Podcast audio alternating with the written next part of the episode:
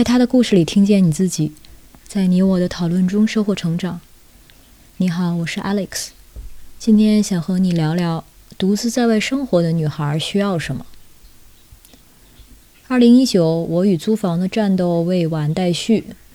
这个故事虽然看上去讲的是租房，但主人公经过的种种倒霉事和糟心事，其实让我们看到的更多是一种一地鸡毛的生活的整体。这些经历其实也在告诉我们，一个女孩离开家乡。去一个比较大的陌生城市生活的话，最需要的是什么？虽然这个故事里面好像住宿是最紧急和首要的，但是其实我不觉得这是答案。故事中这个女孩其实最需要的是做好准备。这个主人公从一开始找房就是一个措手不及的状态，这让我有点迷惑。如果说他那么坚定的要离开家，或者说已经决心要去成都打拼，难道不应该多少存了一些积蓄吗？如果像他说的，他一直非常坚定的要离开家去成都，家人又明显的不同意，那么自己出走之后，一番冲突和摩擦肯定是意料之中的。那么既然这样，自己肯定要多少有一些储蓄，应该至少存出来，或者是借出来三个月的房租再出走吧。因为这种情况下，如果说我们要独立生活，摆脱父母的掌控，那我们肯定不应该期待父母再来支持或者接济我们。那么最起码把最基本的生活费准备出来一点，这是应该的。那么应该准备多少生活费呢？这就是准备工作的第二点，也就是信息和调研。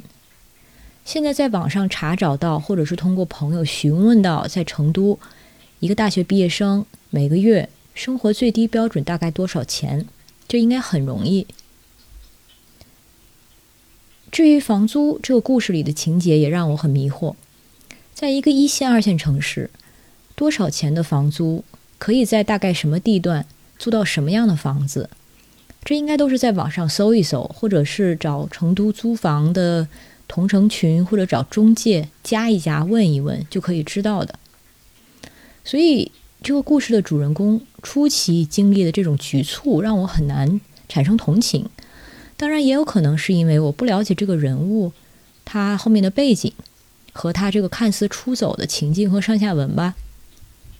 然后呢，是他的工作。我并不是认为说我们一定要找好了工作再搬去一个城市生活。虽然说如果找好了再去固然更理想。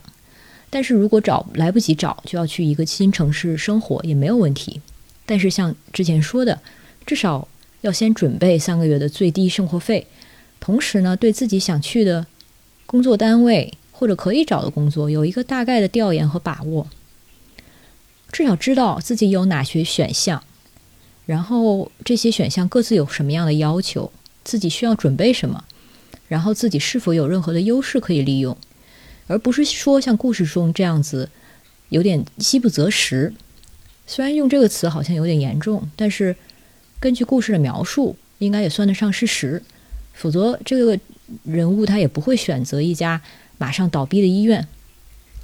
但是，这个女孩也的确后来找到了节奏，在她自己好好准备之后，找到了称心的工作。但之后的租房经历还是很不顺利，这很多都不是她的错。也告诉了我们很多关于独居女孩需要面对的现实，这中间有很多困境，比如说安全问题、卫生问题，比如室友是否友好或者适合一起居住，这些外界因素的确是自己一个人很难把握的。所以，对于一个独居女孩，面对这种情况，可能往往就只能是不停的兵来将挡，然后升级打怪，一个一个的去面对和解决。这一点上，大家都是一样的。但是有一个因素会让人们面临这些困境的时候的体验稍许不同，那就是一个人的支持网络。这也就是我认为在外独居的女孩最需要的另外一个东西，就是靠得住的朋友。其实这一点甚至也可以归到做好准备下面来。去一个城市生活之前，无论是本来就认识在那儿的朋友。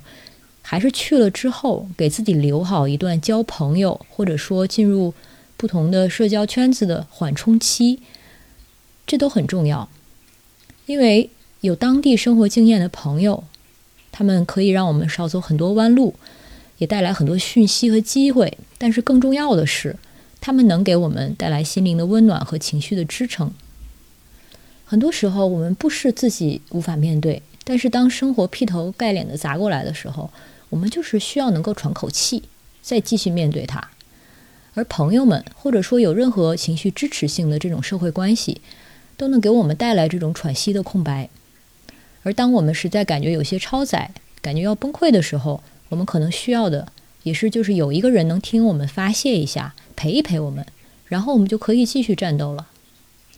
所以，故事中的女孩如果有机会发展出这样的一些关系，可能也会对她的生活有所帮助。总之，我一直觉得女孩离开家乡应该被鼓励，但是我们这样做的话，需要做好准备。如果你是一棵小树，你需要了解你要去生活的土壤，并且带好水，这样当你找到适合生活的异域土地，你才能让自己顺利的生长。这就是我对这期故事的想法。